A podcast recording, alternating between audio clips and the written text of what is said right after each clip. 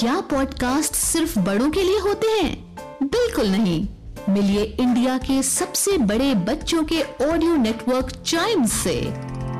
यहाँ आपको मिलेंगी अकबर, बीरबल और तेनालीराम जैसी मज़ेदार कहानियाँ।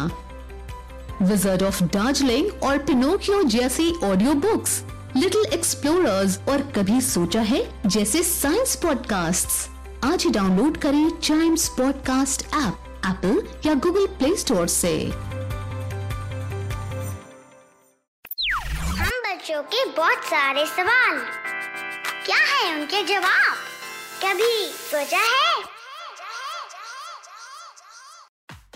जब हम कोई हॉरर यानी डरावनी फ़िल्म देखते हैं तो डर लगता है है ना? और हमारे रोंगटे खड़े हो जाते हैं।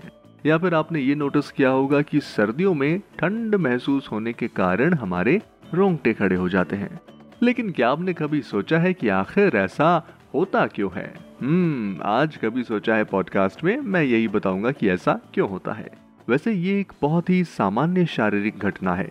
बेसिकली होता यह है कि जब किसी वजह से हमारी स्किन में छोटे छोटे उठान हो जाते हैं, जिससे शरीर पर मौजूद बाल और रोए बिल्कुल सीधे खड़े हो जाते हैं तो इस इंसिडेंट को हम गूस बम्स या रोंगटे खड़े होना कहते हैं।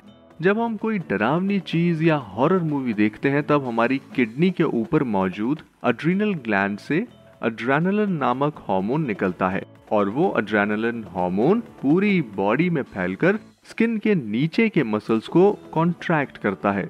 और इसी से रोंगटे खड़े हो जाते हैं, यानी गूज बम्स आते हैं। और वैसे गूज बम्स तीन सिचुएशंस में निकल सकते हैं, एक सर्दी लगने से, दूसरा स्ट्रॉन्ग फीलिंग्स के कारण, और तीसरा अचानक से हुई चीज़ों के कारण। तो आई होप आपको आपके सवाल का जवाब मिला होगा, और ऐसे ही क्यूरियस क्वेश्चंस और उसके आंसर्स हम कभी सोचा है पॉडकास्ट में लेकर आते हैं तो आप टाइम्स रेडियो के इस पॉडकास्ट को ज़रूर लाइक शेयर और सब्सक्राइब कर लें। ताकि आपसे इसका कोई भी एपिसोड मिस ना हो जाए। Till then see you and always keep chiming